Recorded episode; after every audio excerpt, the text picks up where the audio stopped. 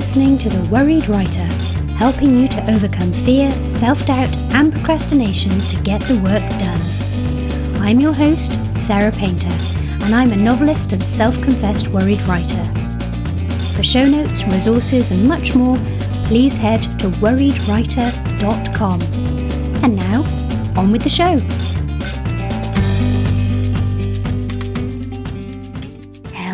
Welcome to episode 33 of The Worried Writer. I'm recording this on Thursday, the 31st of October 2017. So happy Halloween.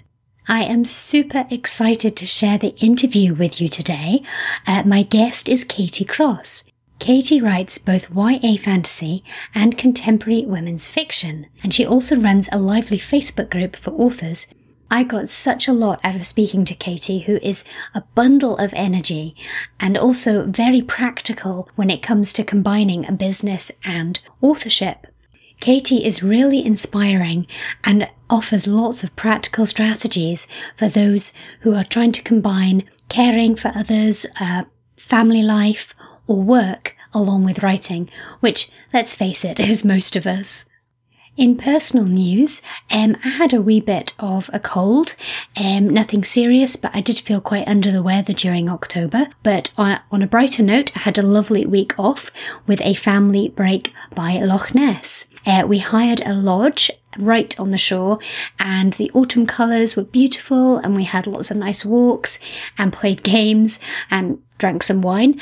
Um, I didn't take my writing computer and instead I read several brilliant books, including a past guest of the show, Gillian McAllister's new psychological thriller, Anything You Do Say which is absolutely incredible. It's got a sliding doors style split narrative which follows the two possible outcomes of a single decision made by the protagonist, and it's a triumph, highly recommended both just for enjoyment and for writing craft study. My writing news for October isn't terribly impressive, I'm afraid. I must admit, I allowed myself to just take my foot off the pedal a wee bit during October. I had planned to hammer through the rest of my current first draft, and that did not happen. I got stuck in the middle, as I do every single time, and I had to revert to lots of thinking time and free writing instead of really making forward progress with my word count. And that I find I always find that very difficult, I'll be honest, because I like to see my word count going up and I measure my productivity, I guess, when it comes to creative writing in terms of words. Um, but I did make myself do it. I did let myself have walks and thinking and generally just mulling over the problems that I was having. Eventually, all of that did work, and I woke up at four o'clock in the morning about a week ago with the solution to the plot that I needed, which is a great relief. It's also proof that if you keep on thinking about your book and trying to work on it, even when you feel utterly stuck, you really will make progress, even if it feels futile and hopeless and as if you're getting absolutely nothing done at the time. So this month, uh, for November, I'm determined now to finish this first draft. Um, I would really like to be able to wind down a wee bit in December, as my energy is always super low that month. Um, so I'm setting that as my reward, and I'm using my bullet journal to track my word count and time spent writing, um, and to set mini goals each week. And I'm hoping that that will help me stay on track. I know I won't be the only busy one in November, as of course it's NaNoWriMo. Lots of luck to everyone taking part this year. I'm cheering you on. I truly think that Nano is a brilliant challenge as it forces you to focus on just getting the words down and crucially, getting to the end of your story no matter what. I actually wrote a piece on the Worried Writer site last week called The Life Changing Magic of Finishing Your Novel. I'll put a link in the show notes in case you haven't seen it. It was a response to a question that I'd had, and it was something that really made me, well, it reminded me of how stuck I'd been for so long trying to get further than a beginning or a few chapters of a book and how hard it was to get through to the end. But I, I truly think that I mean, finishing any novel is incredibly difficult, but the first one is so, so hard because you don't know that you can do it yet. And that, is the life changing magic. Because once you know you can do it, if you can just slog through and get to the end of your story, of your book, it doesn't matter what the quality of that book is. It truly doesn't. You can then go forward carrying that knowledge, that hard won reality that you can get through a book that you can do it. And I have to say that while some pieces might get abandoned later on, it's never quite as difficult as that first time. At least that's been my experience. So I encourage everyone to either join in with Nano if that sort of challenge suits you, or if perhaps you're in the middle of a piece of work, maybe, like me, take November as a as the month that you are going to finish it. Um, I will try to uh, keep up sharing how I'm getting on. I will do that on Twitter and Facebook page. And yes, hopefully we can all reach our goals in November. So before I get to the interview, I just want to do a quick shout out on Twitter. Catherine Barbie, who is at Catherine Barbie, um, said, enjoyed listening to the Worried Writer podcast whilst hiking part of the southwest coastal path in Dorset today. And she posted a beautiful picture on a gorgeous day. So thank you so much for that, Catherine. Emerson Novak, who's at Social E Walk Words, uh, said, Your book is what got me started writing again. Thank you, Emerson. Laurie Germain, who is at Laurie Germain, Adrienne, who's at Second Wave Creative, and Anna McNuff, who's at Anna McNuff. Thank you to everyone on Twitter and Facebook and Instagram um, for your lovely comments and shares um, and messages. I really, really appreciate it. And also, thank you to you for listening. If you've got a moment to share this podcast on social media or leave a rating in your preferred app, such as iTunes or Stitcher, that would be really helpful. The more people who hear about the show, the more likely I will be able to carry on doing it. Also, if you've got a question that you'd like answered or a suggestion for a guest or a topic, please do get in touch. Sarah at worriedwriter.com or find me on Twitter at Sarah R. Painter. And now, onto the interview section of the show.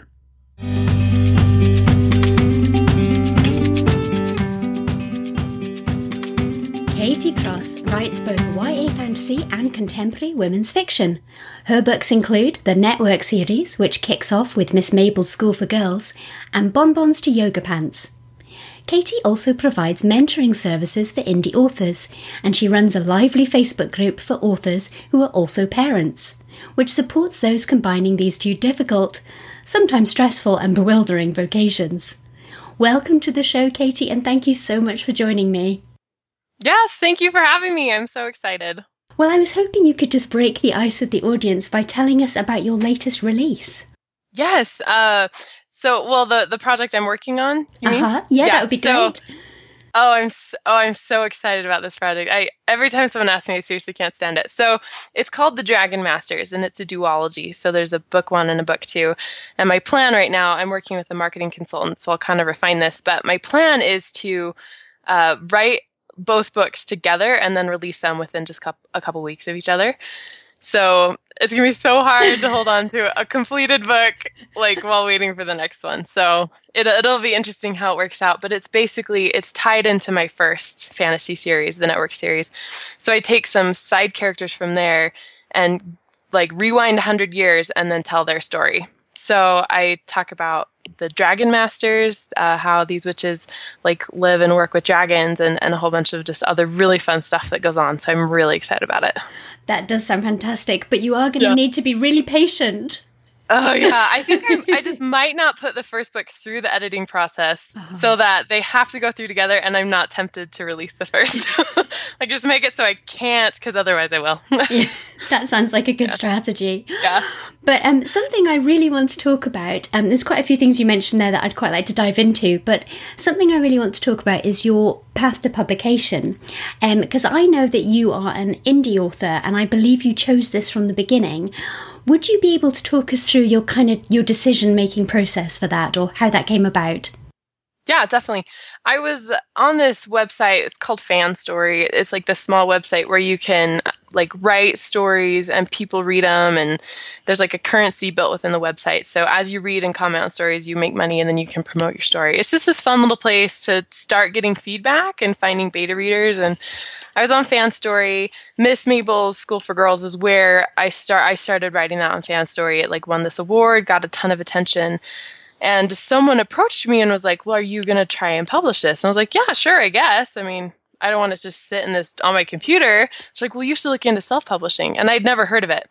This was back in 2011, you know, kind of the heyday. So I knew what a Kindle was, but I didn't have one. And so I was like, uh, I don't know. So I started looking into it and I was like, Are you kidding? This sounds awesome. Like, I'd get to do everything, which also seemed like a bad thing because I didn't know what I was doing but I, from the beginning i was instantly like that it called to me. I was like yes that that's the way i want to publish a book. So i took like two years to write publish refine learn how to write better like work with editors find my team and then end up just taking in all the information about self-publishing i could learn everything i could and then just started on the path with my first book. That's fantastic. And i, I definitely have a lot of as somebody with a lot of self doubt, um, I was wondering, you know, I'm very intrigued by what, what it takes to, to, to choose yourself in that way to start with. But I think what you said there about getting that great feedback on your story, perhaps, do you think that was what really helped you to think, okay, yes, I can put this out? Yeah, mm-hmm. it, it, it gave me a, a little bit of confidence in that I had I was able to network into a lot of writers before I went anywhere near hitting publish and I had a lot of beta readers give me feedback. I had professional editors working on it. So from the beginning I approached it from a really professional standpoint so that I had a lot of feedback and it was all really good. And I had even submitted this manuscript to like some other contest like outside of that website. I moved off that website pretty fast, but I submitted it some other places and was hearing consistently that it was a great story. One lady was like, It's a great story, but the writing needs work. And she goes, But that's a good place to be. And I was like, Okay. So that's when I found an editor and was like, My writing needs work, help me out. And we started talking, you know, and I learned more. So I, I think I had confidence in my story based on what people said, but I I just knew like to me it just felt right and that gave me the confidence to move forward because I knew I wouldn't be waiting on anyone else but myself. So that was like I'm going to go into this, you know, like 100%.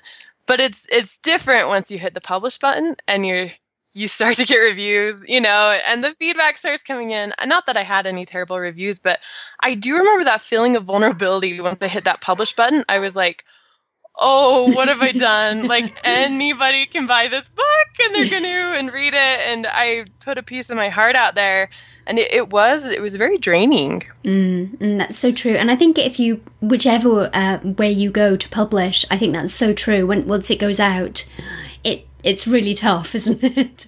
well, maybe even more so for traditional publishers because you don't control that monster. no. But in self publishing, I mean, if you're in like a moment of pure panic, you can pull it back and say, okay, I need to like pause, I need to rewrite, I need to rework, I need a different cover. You have control over that. So I think for self publishing, you have a lot more safety there. So I imagine as a traditionally published author, that's even more frightening because you can't you can't really pull back in the same way even though you have a team of people working for you so yeah that is true but also i think you touched on um, probably what's one of the I would imagine you would say one of the best things about indie publishing is that control.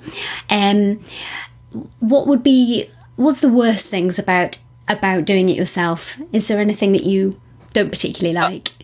Oh yeah, the control. right, because it's like this double-edged sword. It's so amazing on one hand, but on the other side, it's you have control. You have to do something with it, and you really need to do it well uh-huh. if you want to make a good impression so find i think finding a team can be the hardest part because you need to find people you trust at rates you can afford that are going to help you make a beautiful book. But even once you find that team you like need to communicate with them. You need to you know figure out how to do stuff. And if you can't afford a team you need to figure out how to do it yourself and that takes time. And so there there are a lot of downsides to having that control. And i think one of the biggest ones is most of us come into writing in general not even just self-publishing writing from like Mars. I mean, I was a nurse. I have my bachelor's degree in nursing and I came into writing. So it's like I wasn't at all prepared to be a business owner. Like I, I was a nurse, right? I was like helping sick kids. So we're like thrown, we throw ourselves into this world and we're like in over our heads, you know, swimming in deep water. And I think we like the control because it's like the only thing we can hold on to when we're like trying to figure out what's going on around us.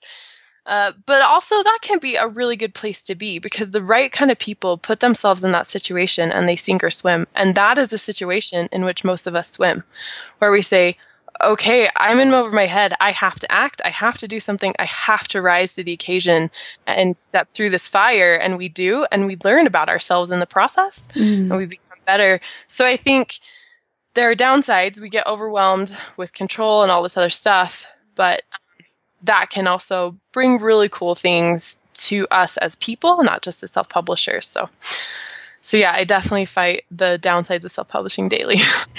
no, but that's a great way of looking at it, and and it makes me feel a lot better to hear because um, you've done this all so well and so successfully, and your books are beautiful, and but to hear that you sometimes find the control double edged is hugely reassuring to me because I loved putting out my own book this year, but it was um suddenly having to make all the decisions although I desperately wanted that control to make those decisions, just things like choosing, working with the cover designer, and then me having the final say and me having me giving the cover brief. It was awesome, but it was really hard. Yeah, well, because I mean, it opens you up to making mistakes, yes, yes. and no one wants to fail. You no, know, no one no. wants to make a mistake. But that, yeah, it's scary to to be in the hot seat and know that it's you. Like you are making this decision. So yeah. And do you have any advice for finding good people to work with? You were talking about getting a trusted team together. Yeah. So i i would go with just network with other authors. Mm-hmm. uh, whether you're traditionally published or self-published whatever you're going to need a tribe. Like who authors we just need a tribe. We do. It's a solitary profession but it requires a village really. So i would just recommend doing whatever you can to to meet other authors whether it's in an online space or a personal space. I mean in, in the united states i'm sure it's different everywhere but i'm sure most places have sort of the same access, but like libraries are a wonderful resource for writing groups. A lot of writing groups meet in libraries because it's mm-hmm. free. Or librarians, I found librarians, I've worked with a lot of libraries and a lot of librarians, they themselves are often authors and kind of know what's going on and can at least find you some people. Or you can go online and find writers group. I did a book tour through Idaho, where I'm from, and like went to a writers group and spoke with them and you, you know they were just all online and and found each other that way. But facebook is a really good way just finding facebook groups. You can just troll through you know self-published writing groups or write a beta writer beta groups or whatever and just start interacting with people in a very sincere way. I mean if you're like trolling, people are going to know. if you're mm-hmm. spamming, people are not going to like you. But just be sincere and start, you kind of just put yourself out there. Again, you have to make yourself a little bit vulnerable and say, look, I'm I'm in this writing space. I need some outside insight. I need some I need I need a people. I need a I need a tribe, you know, let's try and make a tribe and, and you can find that. A lot of my team that I have right now, well, I'd recommend anyone go to my team because they're fantastic. But some of them themselves I met just because they are or their spouses are self publishers. Mm-hmm, mm-hmm. So, my ebook formatter, her name is Kella. She's amazing. She actually works as an ebook formatter as a day job, but she plans to self publish. So, she's writing. So, she works as my ebook formatter and she's another self publisher. And then my interior typesetter for my paperbacks, his wife self publishes, and they run like a self publishing company that services for authors, like other things for authors, that kind of stuff. So just putting yourself in a space to be seen and see others will help you a lot in networking. And for the introverts or worried people out there, it doesn't have to be in person, and it can be through the Phew. safety of the internet. Yeah, it can be through the safety of the internet that uh-huh. you find your team. uh huh. And speaking of Facebook groups, um, you run a wonderful Facebook group. yes, yes. What, what led you to starting that? Was that more about your the tribe thing you were talking about? Part of it, yeah. Uh-huh. So there's several reasons I run that Facebook group. A lot of it is I like to network with self-publishers, and that I it creates a space for me to do so. And and there are two or three other reasons. One of them being when I was a nurse, I it was very clear to me the way I helped people. Uh, I, I, was always serving other people. I was I was meeting other people, and I'm an extrovert, and so I, I thrive on connection and and people. But when I became an author, I lost a lot of that, especially when I became a full time author. So this group was a way for me to connect with people, help when I can, like provide some service and, and feel better about myself because I'm, you know, putting something out there that's good, like to help people. So that that's one way that I do it. And another is um, I was a self publisher before I became a mom. And so I worked full time writing until I had my sweet little hellion, and um, you know, I, it was a difficult transition for me from full time author to fu- to full time mom, especially with the newborn, and he had colic and some other issues for the first four months. My husband was deployed for a lot of it, you know, so it was just difficult, and I, I had a hard time finding resources. I couldn't, I didn't know what was going on in the self publishing world. I needed help I didn't know where to ask. I couldn't find out anyone. I couldn't find anyone else that was in the same boat. So I put together this group for other parents. It's not just for parents, but it's geared towards parents to provide them what they need. So I have anyone you could ever need. You know, I have um, ebook formatters, typesetters, I have industry experts, I have podcasters, I have um, editors. There's just cover designers. I mean, I have everyone in there. So if I needed to ask a question about self publishing, I could go there and ask anyone and be able to tag someone that would be able to answer. So anyone who's in that group can do the same. Mm-hmm. Oh, that's brilliant. And how I think the um, there is something particular about juggling writing and parenthood. I'd really love to dig into your sort of nitty gritty of your process, if that's okay. Sort of your writing process, your your work process. Like, do you write every day? Do you do Monday to Friday? All of that good stuff. Yeah, of course. I I'm kind of I'm a geek over this information too. I just like I I love to know how other people work their day. Like it's just fascinating to me. So I um I do write every day. So I actually I do a lot of freelancing on the side. Just I I found I got in a rut when I was just working on my own books. I wasn't as focused. But when I started working with other people and I could like feel like I was on a team, you know, I think it's just I'm an extrovert, you know, so I, I tried to play to that strength. Uh, once I felt like I was on a team and I was working with other people on their writing, my writing got better and I I worked faster because I think I, it was sort of created more scarcity. I mean, there's still plenty of scarcity when you're a mom, but this just filled a void I had because I was used to working in a space with people that were my tribe, and and then like freelancing and working with other people to help write their book kind of helped me do that. So I freelance and um, I do mentoring for some self publishers when I have slots available, and I write my own books. So it sounds like a lot, but I don't take a lot of contracts for freelancing. It's very manageable. It's not too many. It's just enough so I feel like I'm working on a team. So what I do on a day-to-day basis, the night before I go to bed, I have I have like a to-do list and I just sit down and say, okay, this definitely there's like three things that have to be done tomorrow, and I put that on one side, and then on the other side I write down all the other stuff I would love to get done but doesn't have to get done. And that's anything from dishes to walking the dogs to washing my hair, which is like a once a week occurrence. I have so much hair and it's so curly. Um, so I just sort of know the night before what I need to go into. And so I wake up in the morning, and if I can get up before my son, like today he woke up at like right at six o'clock. Some days he wakes up like five forty-five. He's just a toddler. He's like all over the place. If I can get up before my son, I spend twenty minutes meditating. Um, I just sit, deep breathe, like try and relax. I don't think about the day. I just meditate. I just I'm just present in the moment, in my body to kind of orient myself. Mm-hmm. And then I go about the day with my son and I do not check my email. so I I used to like wake up, start to wake up slowly, check my email, but I, I've decided not to do that anymore because I feel like it sucks me into email. And then uh-huh. later when I write, I can't get out of email. So if I can, I meditate, which maybe once or twice a week i'm able to like get 20 minutes of meditation in early and then you know i do breakfast with my son we walk the dogs we kind of do our day and then like an hour before nap time, I start preparing for nap time. So I get the house clean. Um, I make lunch. My son and I eat lunch. I make sure the dogs are settled.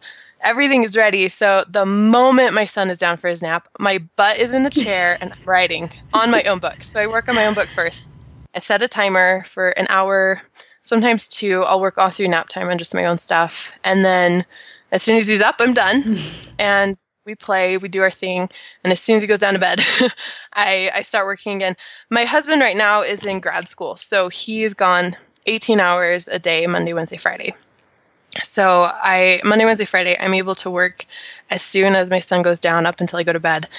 And then he, my husband has Tuesday, Thursday off. So, and he doesn't work. So I'm the breadwinner right now. So on Tuesdays and Thursdays, I have all day to work. So that's, that's so nice. nice. That's good.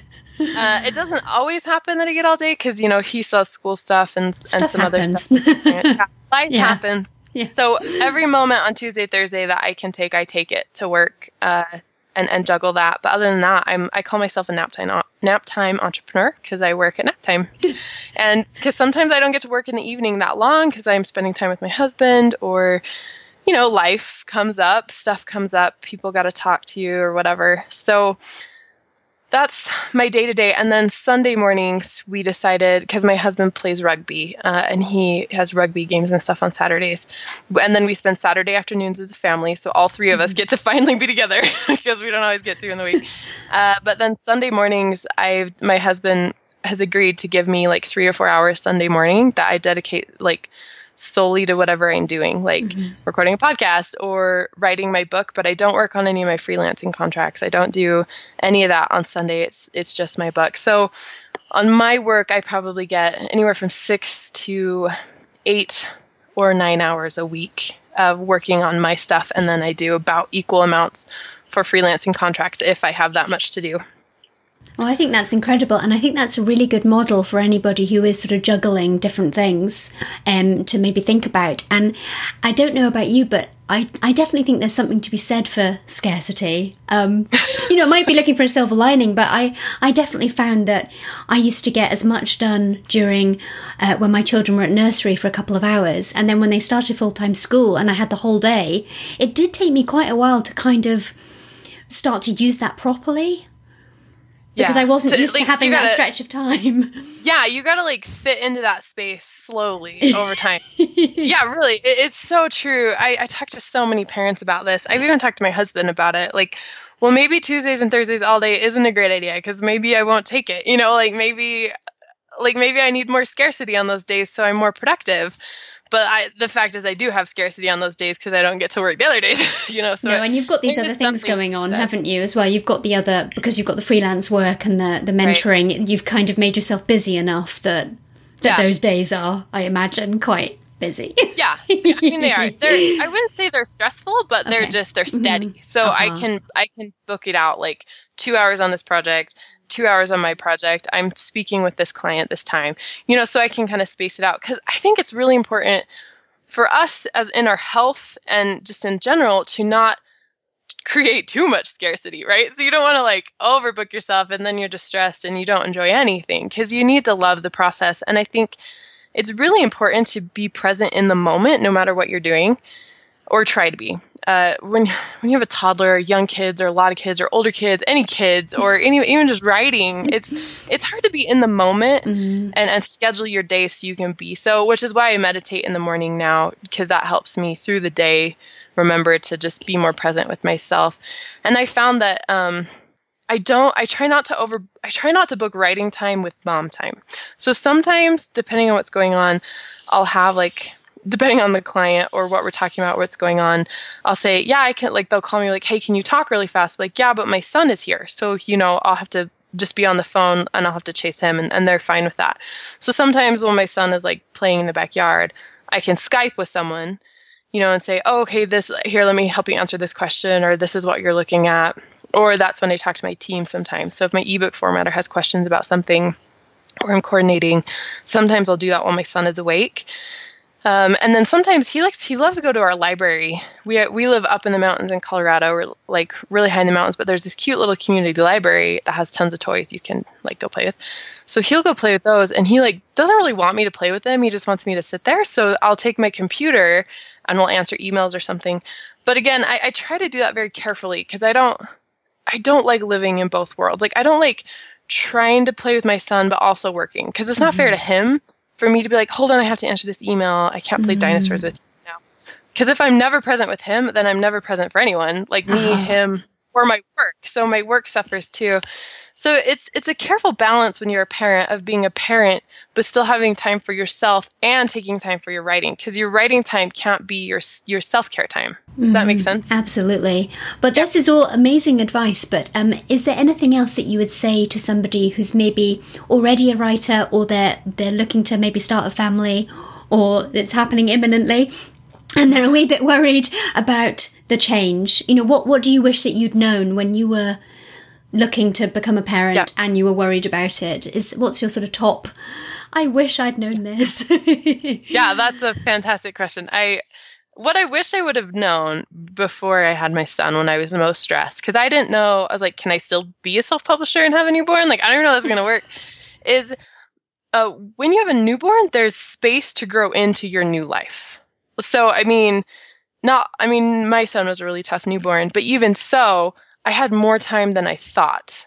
Uh, you know, he breastfed a lot, or you know, for the most part, they're supposed to sleep a lot. My son didn't really sleep so much, but um, but he fed a lot instead. yeah, exactly. But you know, there was time for me to be to take care of him, and then I was able to find snatches of time that I could write, and I found ways to hack it. So I have like a battery wireless keyboard on my Mac. So I set my computer up where I nursed him in his room, and I would just have my keyboard on my lap, and I would just type while he nursed because I could, you know, he was just like sitting on the pillow, and I could just mm-hmm. sort of type. Mm-hmm. And it wasn't anything stunning, but it was just me writing, uh, maybe like 15 to 20 minutes at a time. Mm-hmm. But I was able to do that, especially when he was young. And that for me right then was enough. I was like, okay, I'm still moving this forward. And I felt okay. Like it felt better than I thought it would.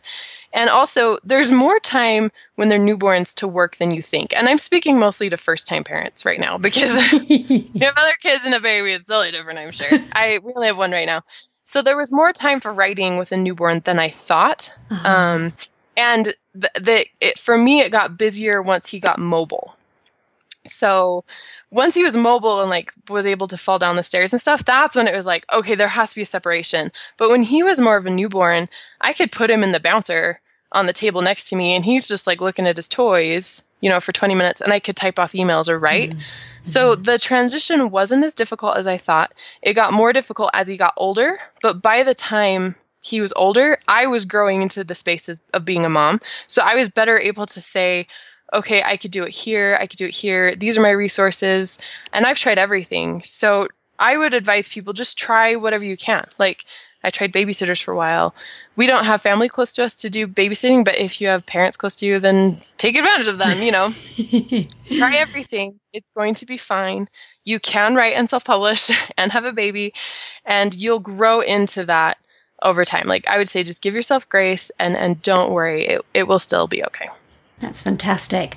Well, we've been talking, or you've certainly been talking about um, scheduling and grabbing that time and typing, and that's brilliant. But I'm afraid this is the worried writer. So I. am going to ask the dreaded question Do you ever suffer from creative block? Oh, all the time. yes. all the time. Uh, you know what? You know what worries me in writing is when so I have Scrivener, uh-huh. And I have it like color coordinated and set up so I can see all the scenes or, you know, a separate document on the screen. And I'll, so I'll know what's coming because I, I plot ahead and I'll look at all of them and be like, I have so far to go. like, I have so much writing to do right now. And I don't know if I have the energy for this, especially the end of a day. Um, or I'm just like, I have to make a lot of decisions and I don't want to. Typically, when I'm blocked creatively, it's because I need to make a decision and I don't want to. you know, where it's like, oh, I need to decide where this plot's going to go and I don't want to. And, and so I'm just kind of like, ah. And then I'm worried that I'll make the wrong choice and I'll waste my words or uh-huh. something like that. So I would say at least every day, if not maybe every hour that I'm writing, I struggle with something of that sort. so you you plan out, but you still have those moments of decisions that that you have to make. Okay, it's interesting. So yeah, I I was a hardcore pantser until I became a mom, and I found it much more productive to plot. So I uh-huh. pants my outlines, meaning when I make the outlines, anything goes. I can have fun. I can develop it. Um, but once it comes down to it, I make the decisions and then I try and stick with it. But with the caveat that as I'm writing, I allow myself like space. So if something feels like it needs to change, it will change and I'll just have to re-outline. So Mhm. I take it like a chunk at a time. I go, I think, in like five to 8,000 word chunks where I'm like, okay, I know what's happening in these like four or five scenes. And then once I get to the end of those, I'll then re- reassess my outline, make sure I still want it to go that way, and then go to that next chunk. So it's much more manageable. So even though I'm looking at this big list of like pages to write, I can still say, I don't have to worry about that right now. I just need to look at these three scenes, Mhm. and then I'll get to the next four scenes or something. And that seems to help. Yeah, that makes sense. And um, is there anything else that you do if you get really stuck um, and you're having that I I can't make this decision or I and, and you have that fear that you're going to make the wrong one, um, and you know that kind of brain fog that happens. Um, Yeah, you're like at a dead end. Yeah. And you can't. You don't know what you don't know. no, and you think actually maybe it's all broken and I should start something else. what what do you do? You, what do you do? What sort of strategies do you use for that? Do you just close the laptop and leave it for another day? It depends. Yeah, it depends. If I've been at that place for a little while, meaning a couple days or a couple hours, then I I'm probably just avoiding it. So then I know that I need to do something. If I've been working for a while and I'm like, oh, I just don't know what to do with this scene, then I say I just need a break. So I'm gonna walk Uh-huh. away, take a break, take a nap. That's a big one. But for the most part, like right now, before we got on to record this, I was working on my book, and I I'm at the very end of the first part one of Dra- the Dragon Masters, and I was like, oh my gosh, this ending isn't going to work the way I had it, and I need it to go a different way. I have no idea what to do. Like, I was just staring at the computer, like, oh crap, I don't know what to do. So I messaged, um, I have a couple writing buddies that we have an understanding that if there's a story crisis, we can message like through Skype or text anytime and say, I need help like flushing this out. And then as soon as they're available, like we will say, okay, I'm available this time, let's call or something.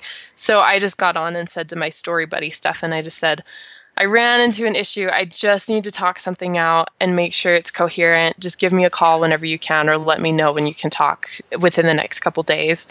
And so I haven't heard from him. I mean, it's only been like an hour since I sent the message, but I will. And then what we'll do is I'll say, look, this is the situation. This is my problem. I'm thinking of this of going this way with it. What are your thoughts? And he will tell me, I don't like that, or I like that, or let's talk more about this, or he'll just start asking me questions. And then once he asks me questions, it forces me to answer them and it forces me to see different ways. Like, oh, you're right, that's not gonna work. Oh, no, I don't have that. Oh, crap, I have to rewrite this. Or, you know, whatever it is that kind of like just sheds a little light into the fog so I can take another step instead of just standing there. That seems to help the most. Um, but there have also been times when I can't get a hold of any of my writing buddies, and I just sit down at a blank document and I say, What is my problem? Like I'll type, What is my problem? And I'll say, My problem is this. And then how do I get out of it? So I just interrogate myself. Well, what about this? What about this? And then I start asking myself, what if blank happens? Well, what if blank happens? Well, what if blank happens? And I just start asking a ton of what if questions to generate ideas. And that's a that's another good way that's helped me either when I don't want to talk to people or if I just can't get a hold of anyone to talk to. Oh, that's really good advice. I love that strategy. Um, and over the sort of whether you use whether you use them now or whether you did in the beginning, do you have any uh, other recommendations for um, books or resources or other things that people can go to for either story help or, or business help?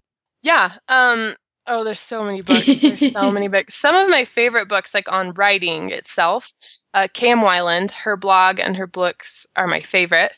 She's awesome. Uh, Maxwell Alexander Drake, his book Dynamic Story Creation has been a foundation for the way I sculpt like the invisible layer of my story. He goes into the physical layer of a story and the invisible layer of it, and how you have to have both, and how the invisible layer serves the reader's silent expectations, and the physical reader creates the world, or the physical layer creates the world for the reader to step into.